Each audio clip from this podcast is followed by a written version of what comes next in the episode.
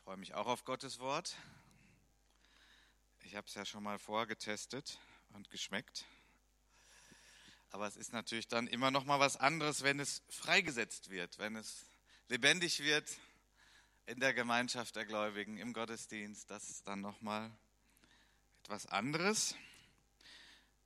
So ein geflügeltes Wort unter Predigern ist: Bereite die Predigt vor, als wenn du nicht beten würdest.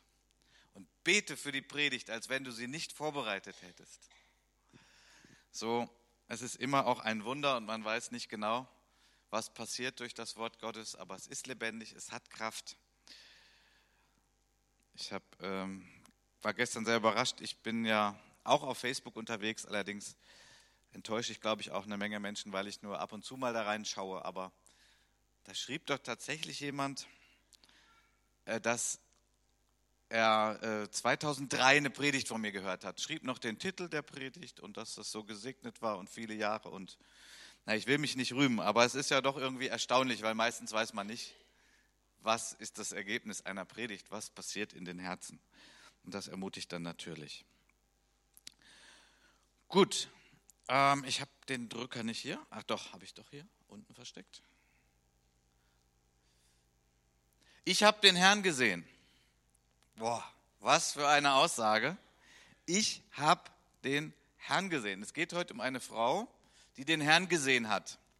Und ihr Name ist mal wieder Maria. Also ich habe gedacht, das könnte man auch noch mal wieder studieren. Warum gibt es eigentlich so viele Marias in der Bibel und ja auch im Neuen Testament und so im Umfeld von Jesus? Da gibt es eine ganze Reihe Marias. Also es geht nicht um äh, die Frau, die Jesus geboren hat, sondern um Maria von Magdala. Maria von Magdala, das ist ein Ort gewesen, oder vielleicht gibt es den noch, Magdala. Und äh, da stammte sie her und deswegen diese Bezeichnung. Und wir lesen mal den Text, um den es heute geht, Johannes zwanzig, elf bis achtzehn. Maria aber blieb draußen vor dem Grab stehen. Sie weinte. Und während sie weinte, beugte sie sich vor, um ins Grab hineinzuschauen. Da sah sie an der Stelle, wo der Leib Jesu gelegen hatte, zwei Engel in weißen Gewändern sitzen, den einen am Kopfende und den anderen am Fußende. »Warum weinst du, liebe Frau?« fragten die Engel. Maria antwortete, »Sie haben meinen Herrn weggenommen und ich weiß nicht, wo sie ihn hingebracht haben.« Auf einmal stand Jesus hinter ihr. Sie drehte sich nach ihm um und sah ihn, erkannte ihn jedoch nicht. »Warum weinst du, liebe Frau?« fragte er sie. »Wen suchst du?« Maria dachte, es sei der Gärtner und sagte zu ihm, »Herr, wenn du ihn weggebracht hast, sag mir bitte, wo du ihn hingelegt hast, dann hole ich ihn wieder.« »Maria«, sagte Jesus. Da wandte sie sich um und rief Rabuni. Das bedeutet Meister. Maria gebrauchte den hebräischen Ausdruck. Jesus sagte zu ihr, halte mich nicht fest. Ich bin noch nicht zum Vater in den Himmel zurückgekehrt. Geh zu meinen Brüdern und sag ihnen, dass ich zu ihm zurückkehre, zu meinem Vater und eurem Vater, zu meinem Gott und eurem Gott. Da ging Maria aus Magdala zu den Jüngern zurück. Ich habe den Herrn gesehen, verkündete sie und erzählte ihnen, was er zu ihr gesagt hatte. Was für ein herrliches Stück Wort Gottes. Mal wieder, ich meine, ihr kennt mich so, ich liebe das Wort Gottes.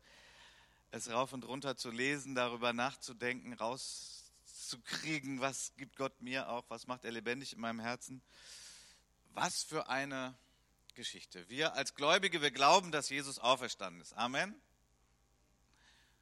Ich sage mal jetzt ganz steil, sonst wären wir nicht hier, oder? Gut, vielleicht würden wir uns treffen als irgendwie eine Gruppe von Menschen, die, die sagen, okay, ist schön, zusammen zu sein. Aber das ist ja doch der Kern und der Grund. Ich meine, das ist ja auch das Erstaunliche, weil wenn man das mal soziologisch ein bisschen untersuchen würde, warum Gruppen sich treffen, aus welchem Zweck und wer dann da hinkommt und was das ist, was sie verbindet. Also ich finde, Gemeinde Jesu ist die erstaunlichste Gruppe, die es gibt auf Erden. Jung und alt, dick und dünn, alle Nationen, verschiedenste Hintergründe, hochintelligent und eher schlicht. Also das ist schon unglaublich. Und ich glaube, Soziologen würden vielleicht ein bisschen verzweifeln, wenn sie versuchen würden, was hält denn diese Gruppe zusammen oder warum funktioniert das überhaupt? So unterschiedliche Menschen. Es funktioniert, weil der Auferstandene in unserer Mitte ist. Amen. Das ist der Grund. Weil wir mehr oder weniger von ihm berührt worden sind, aber irgendwie ja doch, weil er, der für uns unsichtbar ist, gekommen ist in unser Leben, bei jedem ein bisschen anders und doch derselbe Herr, der auch jetzt hier ist, der Auferstandene, der sich hier, der Maria offenbart hat. Der Maria.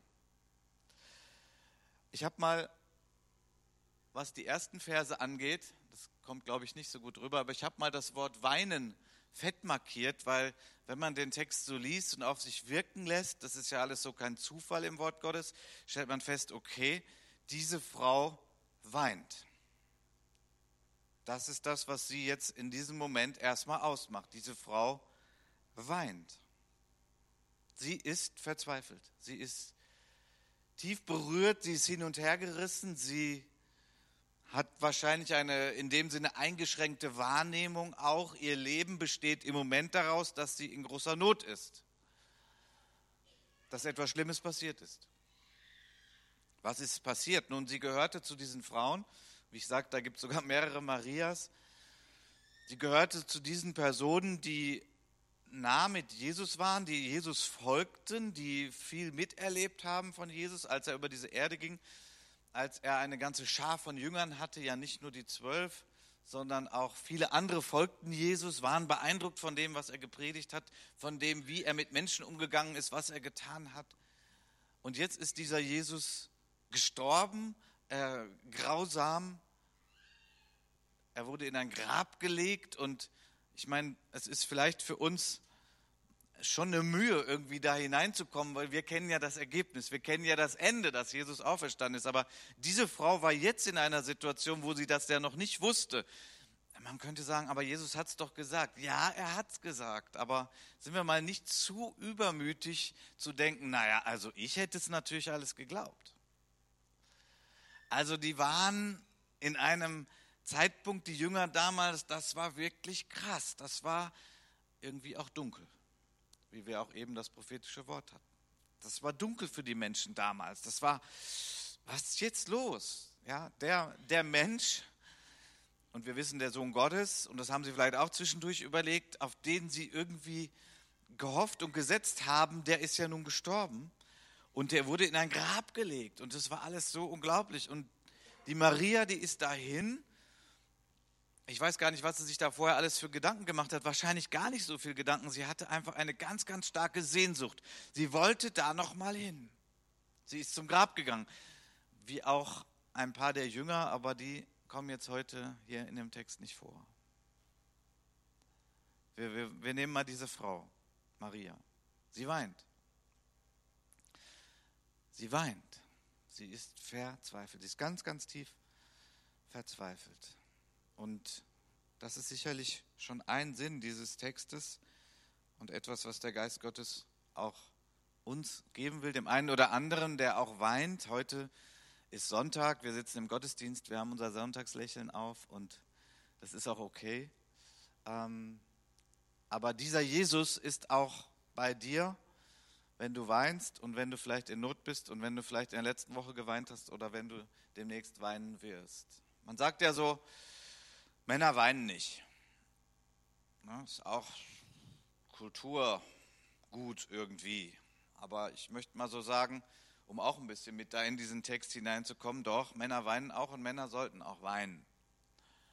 Sollten sie nun erbärmlich überall rumlaufen und überall rumflennen? Nee, habe ich nicht gesagt. Aber wenn es in der Seele so massiv ist und wenn die Not da ist, dann ist das Weinen eine gute und wichtige Funktion, die Gott eingerichtet hat. Jemand hat mal gesagt, die Tränen sind das Kissen für die Seele. Also wenn da was ist, dann muss es raus und dann lass es raus und nochmal, wir müssen ja nicht alle jetzt hier rumlaufen und uns die Tränen irgendwie versuchen rauszudrücken, die wir gar nicht haben, aber ihr versteht mich schon. Wenn die Not dann da ist, dann ist es gut zu weinen. Diese Frau weint. Jesus vermisst sie. Sie vermisst Jesus, also den Lebendigen. Und sie guckt ins Grab und er ist nicht da. Und sie sagt, ich, ich, ja, ich wollte den äh, irgendwie dahin bringen, oder? Wie heißt das? Ich weiß nicht, wo sie ihn hingebracht haben. Also sie, sie denkt ja noch, dass er äh, noch gestorben ist, dass es ein Leichnam ist. Ja. Dann hole ich ihn wieder, ja, Vers fünfzehn. Dann, dann hole ich ihn wieder. Also ich glaube, das hat sie sich gar nicht so gut überlegt, den Satz. Das ist auch so diese Verzweiflung, ja. Wie kann denn eine Frau alleine einen Leichnam dann wiederbringen? Also ins Grab nochmal legen, weil irgendwie hat, hat jemand den Leichnam gestohlen oder was ist los? Und dann begegnet sie Engeln und sie begegnet Jesus. Sie begegnet Jesus. Sie begegnet dem Auferstandenen. Und wenn ich mich nicht irre, ist sie die erste Person, die allererste, die den Auferstandenen erlebt und erfährt. Nur mal so, es ist eine Frau. Nur mal so. Bei dem Thema Mann, Frau, Gleichberechtigung, Dienst der Frau und so weiter. Ist jetzt keine Predigt darüber, aber nur mal. Es ist eine Frau. Eine Frau, die verzweifelt ist. Und sie sieht Jesus. Zeiten der Verzweiflung können Zeiten der Gottesbegegnung sein. Zeiten der Verzweiflung können Zeiten der Gottesbegegnung sein. Ich sage bewusst können, weil das nicht in unserer Verfügbarkeit ist. Ja, wir können das nicht bestimmen und wir können auch nicht sagen, jeder Mensch, der verzweifelt ist, naja, jetzt wirst du bald Gott erleben. Aber es kann so sein und es ist nicht selten so. Es ist schwer und doch eine Chance. Ich habe in der Predigtvorbereitung, bin nur mal so kurz durchgegangen. Wer fällt mir denn so ein, ob diese These stimmt, dass Zeiten der Verzweiflung Zeiten der Gottesbegegnung sein können? Und dann habe ich mal die Namen aufgeschrieben, das ging ruckzuck. Und da fehlen sicherlich eine Menge. Menschen in der Bibel, Vorbilder des Glaubens, Menschen, wo wir sagen, ja, so einen Glauben möchte ich auch und ich möchte auch, dass Gott mit mir Geschichte schreibt und dass mein Leben Spuren hinterlässt, so mehr oder weniger ist das doch auch keine schlechte Sehnsucht in unseren Herzen. Abraham, Sarah, Isaak, Jakob, Josef, Hiob, Mose, Gideon, David, Jesaja, Daniel, Johannes der Täufer, Petrus, Paulus, Maria von Magdala, die Frau im Jakobsbrunnen. Wir könnten so viele Menschen nennen und auf der einen Seite wollen wir keine Verzweiflung und auf der anderen Seite gibt es Zeiten der Verzweiflung und sie bieten die Chance, ich sage die Chance, die Möglichkeit, eine Begegnung mit dem lebendigen Gott zu haben, so wie die Frau, wie die Frau Maria von Magdala. Veränderung des Lebens, eine Gottesbegegnung und eine Begegnung mit Gott, darf ich behaupten, ist doch irgendwie das Wertvollste und Großartigste, was es gibt. Ich finde, wir so als Freikirchler, wir sind da manchmal ein bisschen vorschnell. Ich meine, gut, das ist auch unser, schon etwas unsere Existenzberechtigung oder unser Selbstverständnis. Wir reden von einer persönlichen Beziehung mit Jesus. Das ist unsere Definition von gläubig sein. Und die ist gut, die finde ich richtig. Aber immer wieder denke ich mal darüber nach, was heißt das denn eigentlich? Was bedeutet das denn wirklich? Wie äußert sich das denn? Warum ist das so? Und ein Element davon, neben dem, dass wir mit diesem Jesus reden, dass wir mit ihm kommunizieren, wir nennen das Gebet, das ist eine lebendige Beziehung, wenn man miteinander redet und zuhört und sich begegnet und sich gegenseitig beeinflusst. Das ist eine lebendige Beziehung. Dann gibt es aber auch besondere Momente und dann gibt es auch Startpunkte für diese lebendige Beziehung mit Jesus. Hier ist es bei Maria so. Tiefe Verzweiflung, sie weint und sie hat eine Begegnung mit Jesus. Ich meine, sie hat auch noch Begegnung mit Engel. Ich bin da immer ein bisschen reserviert, was Begegnung mit Engel angeht. Ich finde, da muss man schon vorsichtig sein. Ich hatte noch keine Begegnung mit einem Engel, ich strebe auch nicht danach, aber es gibt Menschen, die Begegnung mit Engel haben. Maria, hier ist hier so eine. Und es ist schon interessant von diesem Text her, dass die, dass die Engel der Frau eine Frage stellen. Warum weinst du, liebe Frau? Das ist auch hochinteressant. Also irgendwie würde man doch denken, Engel, so Wesen aus, dem, aus der himmlischen Welt, die es ja auch heute gibt, die auch heute wirken. Also ich stelle mir Engel eher so vor. Maria von Magdala, der Herr ist auferstanden, glaub es endlich. So, das ist so eher meine Vorstellung, aber das sind ja richtig sensible, mitfühlende, empathische Wesen, die sagen, liebe Frau, warum weinst du? Interessant. Interessant. Diese Art, das ist die Art des Himmels. Die Art des Himmels ist mitfühlend, die ist dienend. Das heißt ja auch, dass die Engel ausgesandt sind, um uns zu dienen. Und dann heißt es ja auch im Rahmen von Gastfreundschaft, dass wenn jemand jemanden aufgenommen hat, Gastfreundschaft geübt hat, dass man eventuell Engeln gedient hat. Interessant. Also nur so an der Stelle, ich glaube nicht, dass wir streben sollen nach Engelbegegnungen. Ich bin da, wie gesagt, sehr reserviert und auch sehr kritisch, wenn ich von solchen Dingen höre. Aber darf das Kind nicht mit dem Bade ausschütten. Es gibt biblische Berichte, es gibt Engel, es gibt eine Welt, die uns umgibt, die unsichtbare Welt, Jesus Christus, den Vater, den Heiligen Geist und Engel, die uns umgeben und die für uns sind. Warum weinst du, liebe Frau? Ja, und dann eben diese Begegnung mit Jesus. Auf einmal stand Jesus hinter ihr. Auf einmal. Plötzlich. Suddenly. Das ist wie beim ersten Pfingstfest, ja, als der Geist Gottes fiel. Plötzlich. Auf einmal ist Jesus da. Es ist also, Jesus war ja die ganze Zeit schon irgendwie da. Wobei, ah, das ist ja so die Phase, deswegen sagt er ja auch, fass mich nicht an. Also sehr geheimnisvoll, weil Jesus war schon auferstanden von den Toten, aber er war noch nicht in den Himmel gefahren. Also so eine Zwischenphase, so in der, was die Stofflichkeit angeht, wahrscheinlich, also hochspannendes Thema. Aber gut, das ist eher so theologisch interessant. Das Entscheidende in diesem Text ist ja, dass Jesus nochmal, und zwar dieselbe Frage stellt. Jesus sagt zu ihr, warum weinst du, Frau?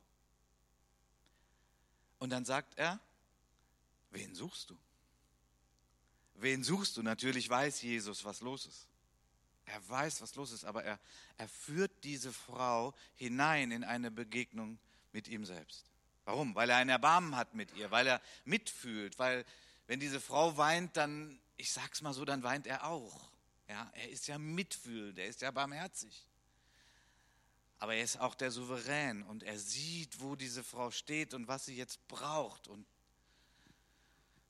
wen suchst du? Natürlich kennt Jesus die Antwort, aber es geht ihm ja nicht darum, schlau zu sein. Es geht ihm ja darum, dieser, dem Herzen dieser Frau zu begegnen und dieser Frau zu dienen.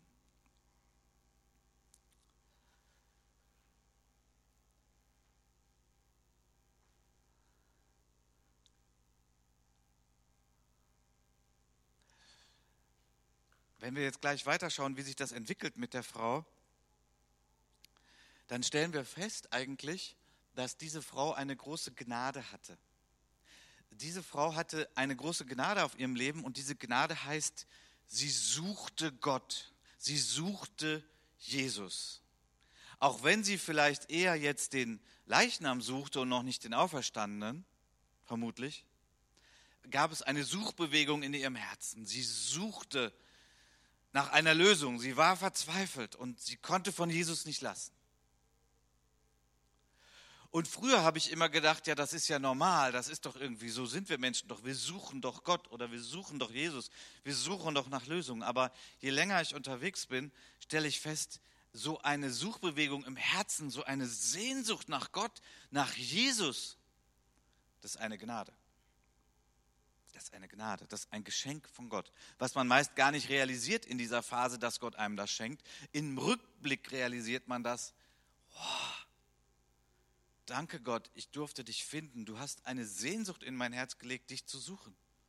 Das ist ein Geschenk von Gott, denn es gibt so viele Menschen. Und ich selber war so ein Mensch. Jahre meines Lebens, wo ich Gott nicht gesucht habe. Das ist eine Gnade. Und ich frage mich, ob das nicht sogar eine, ein äh, Gebetsanliegen von uns sein sollte, weil unser größter Wunsch, mein größter Wunsch, und ich glaube von den allermeisten von hier ist doch, dass Menschen Gott begegnen, dass sie Jesus finden. Und wir stellen aber fest, dass es eine ganze Reihe von Menschen gibt, die suchen ihn gar nicht. Es ist also schon ein Gebet auch zu sagen, Herr, schenk eine Sehnsucht, schenk doch diese Suche nach dir. Ich habe hier mal zwei Bibelstellen, Amos fünf, da heißt es, so spricht der Herr zum Haus Israels, sucht mich, so werdet ihr leben. Vers fünf, und sucht nicht Bethel auf und geht nicht nach Gilgal und zieht nicht hinüber nach Beersheba, denn Gilgal wird in die Gefangenschaft wandern und Bethel zum Unheilshaus werden. Sucht den Herrn, so werdet ihr leben. Nun, ich will ja jetzt nicht auf die verschiedenen Ortschaften eingehen, aber ich will es mal so direkt für uns übertragen. Sucht nicht bestimmte Orte, sucht nicht bestimmte Menschen, sucht nicht schlaue Bücher, sucht nicht Philosophien, sucht den Herrn und dann werdet ihr leben. Dann werden sich eure Tränen verwandeln in Lachen. Sucht den Herrn, dann werdet ihr leben. Wo sucht ihr? Wo sucht ihr das Leben? Wo sucht ihr Zufriedenheit? Wo sucht ihr das Glück? Sucht den Herrn, so werdet ihr leben. Und dieses Wort eines Propheten ist dann schon ein Wort, was das auslösen kann in den Herzen der Menschen. Sucht den Herrn. In Matthäus sieben hat Jesus ja selber gepredigt, bittet, so wird euch gegeben, suchet, so werdet ihr finden. Klopft an, so wird euch aufgetan werden. Wir beziehen das oft auf Gebet und das ist auch richtig so. Aber es geht noch ein bisschen tiefer. Es meint dieses Innere, die Gnade, dass ich suche und dass ich Gott suche. Es ist schön, wenn wir Gottsucher sind. Ja, aber wir haben ihn doch schon gefunden. Ja, das stimmt, wir haben ihn schon gefunden. Aber er ist das Leben und er hat noch viel mehr. Und er lässt es auch zu, dass wir durch schwere Zeiten gehen, auch durch schöne Zeiten gehen. Und es ist eine Gnade, ein Gottsucher zu sein. Diese Sehnsucht, dieses Ich sag mal, wenn stille Zeit sich verwandelt von der Pflicht zur Freude. Das ist dieses Suchen, was Gott durch seinen Geist in unser Herz legen will. Maria war also auf der Suche. Und es ist interessant, dass Gott die Suchbewegung unseres Herzens nimmt, die aufgreift, die er zu packen kriegt. Und vielleicht sind die noch gar nicht so zielgerichtet auf das, was es dann am Ende wird. Aber er nimmt das und er bringt uns dann dahin. Letztlich sein größtes Ziel ist, dass wir ihm begegnen. Jesus. Jesus selbst. Ihm, dem Auferstandenen, ihm, dem Herrn.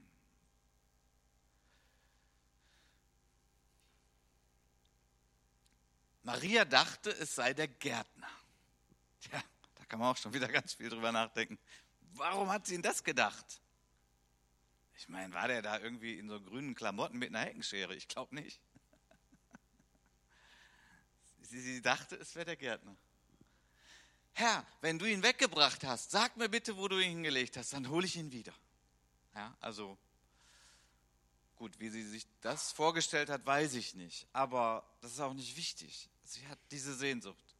Sie will, sie hat geweint, sie hat unterm Kreuz geweint, sie ist verzweifelt.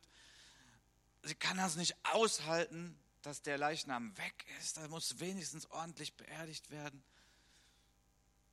Und nachdem Jesus gesagt hat, liebe Frau, warum weinst du? Wen suchst du? Sagt Jesus jetzt, Maria. Maria. Und da dreht sie sich um und sagt, mein Meister, mein Rabbi. Rabuni ist noch, noch mehr Ehrfurcht drin als in Rabbi. Rabuni. Mein Meister. Was für ein Moment. Wenn Gott dich bei deinem Namen nennt, wird dein Leben nicht mehr dasselbe sein. Wenn Gott dich beim Namen nennt, wird dein Leben nicht mehr dasselbe sein. Das ist eine steile Aussage und doch meine ich sie genauso. Wenn Gott dich beim Namen nennt, wird dein Leben nicht mehr dasselbe sein. Und das haben, denke ich, schon viele oder einige von uns erlebt. Maria, sagt Jesus. So, das geht rein. Das ist tief drin. In dem Moment wird ihr klar, das ist nicht der Gärtner, das ist Jesus. Jesus. Jesus. Was mag in dem Moment im Herzen der Frau alles passiert sein? Ja, diese ganze Verzweiflung, dieses Weinen, dieses, ich möchte wenigstens, dass der ja ordentlich beerdigt ist. So, das war ja, das war eigentlich die Hauptsehnsucht in ihr. Das, das hätte sie schon ein bisschen beruhigt, dass er ordentlich beerdigt. Jetzt ist er nicht da. Was ist los? Hat am Ende noch jemand den Leichnam gestohlen? War ja auch ein Gerücht, was dann damals rumging. Aber sie erlebt Jesus.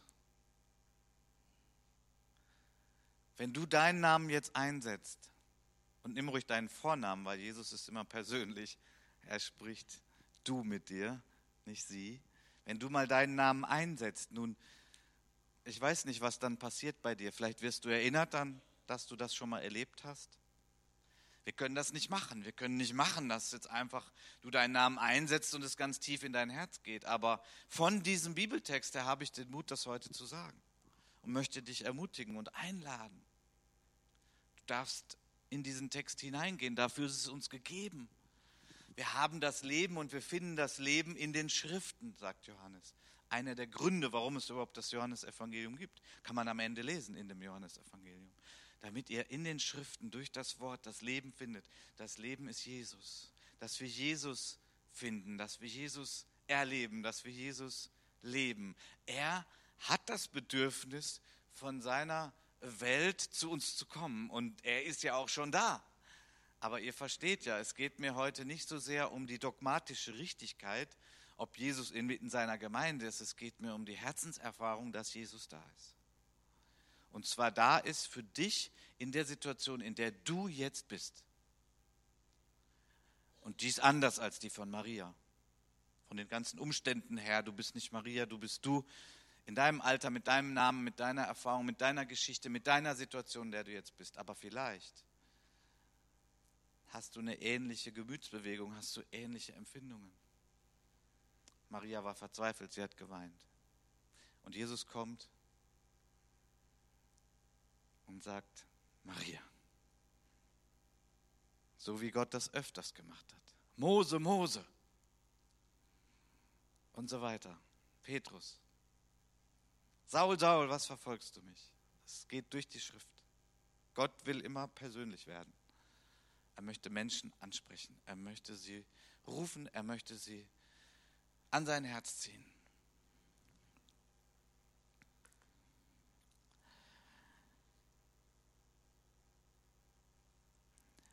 Einen Aspekt möchte ich noch bringen, der auch erstaunlich ist.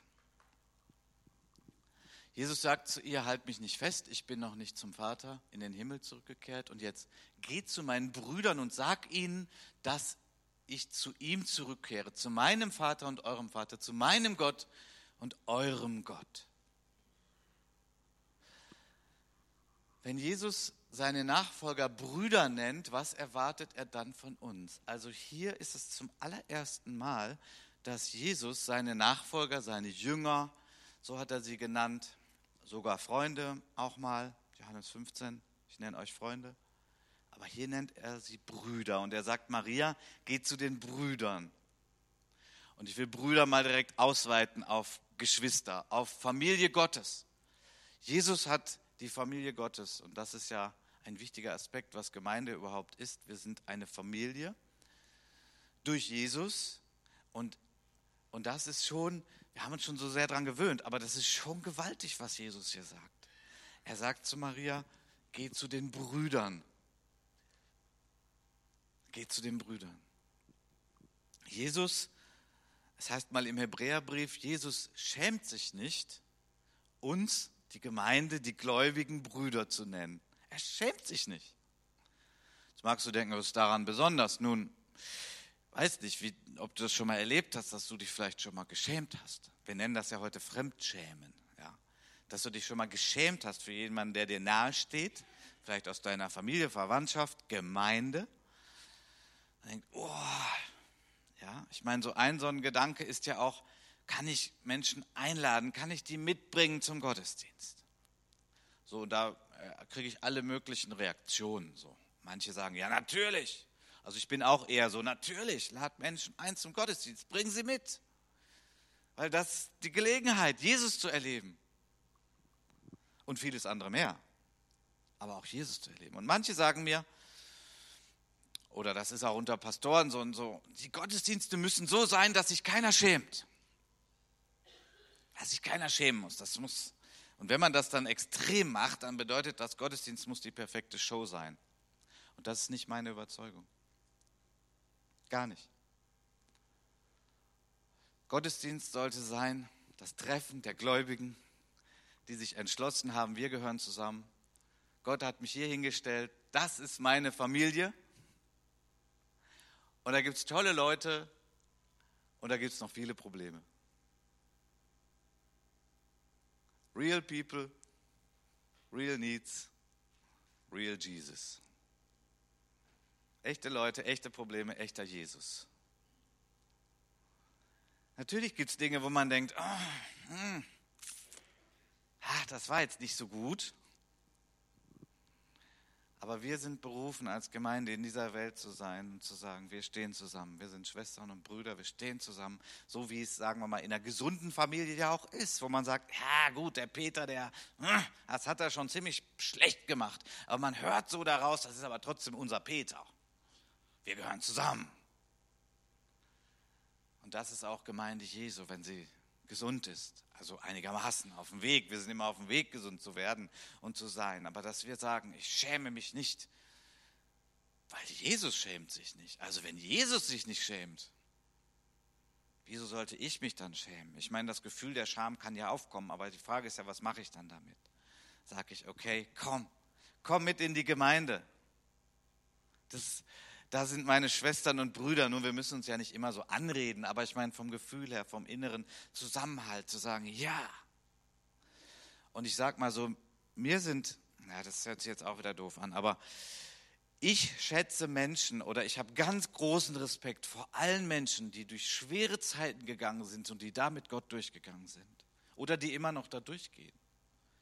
Das bringt, bringt viel mehr Respekt in mein Herz, als wenn äh, da jemand super cool auftritt und alles ist easy und alles ist toll. Und ich denke, warte mal, der hat wahrscheinlich noch nicht so viel lernen müssen im Leben. Der hat es ziemlich leicht immer gehabt. Maria hat es schwer gehabt, aber Jesus ist ihr begegnet. Hat sie beim Namen gerufen, hat ihr Leben komplett verändert dadurch, hat sie zur, ich sag mal, Apostel der Apostel gemacht. Auf diesen Aspekt will ich jetzt heute nicht mehr so tief eingehen, aber sie wurde zum Apostel für die Apostel. Verkünde den Brüdern, geht zu meinen Brüdern und sag ihnen, dass ich zurückkehre. Also jetzt, dass Jesus sagt, ich werde jetzt in den Himmel fahren, jetzt wird das Ganze vollendet, mein Vater wird euer Vater sein. Mein Gott, euer Gott, ganz tief, da gehe ich wahrscheinlich nächste Woche rein. Aber Maria ist es, die dann zu den Brüdern geht, also die dann zu den Aposteln geht, die später die Apostel sind, die dann erstmal ja Nachfolger und Jünger und dann die Apostel wurden. Maria geht dahin und sie sagt, ich habe den Herrn gesehen. Ich habe den Herrn gesehen. Oh. Wenn man das mal weiterliest, Johannes-Evangelium, da, da ist ja noch richtig Unruhe, da rappelt es ja noch im Karton, da ist ja noch Verzweiflung, da ist ja noch Angst, da ist ja noch, was ist los? Aber die Maria, die hat den Herrn gesehen. Kann sich was drauf einbilden? Nee, gar nicht. Ist ein Geschenk von Jesus. Aber sie geht dahin und, um das nur kurz anzudeuten, die glauben mir nicht. Die glauben mir nicht. Nee.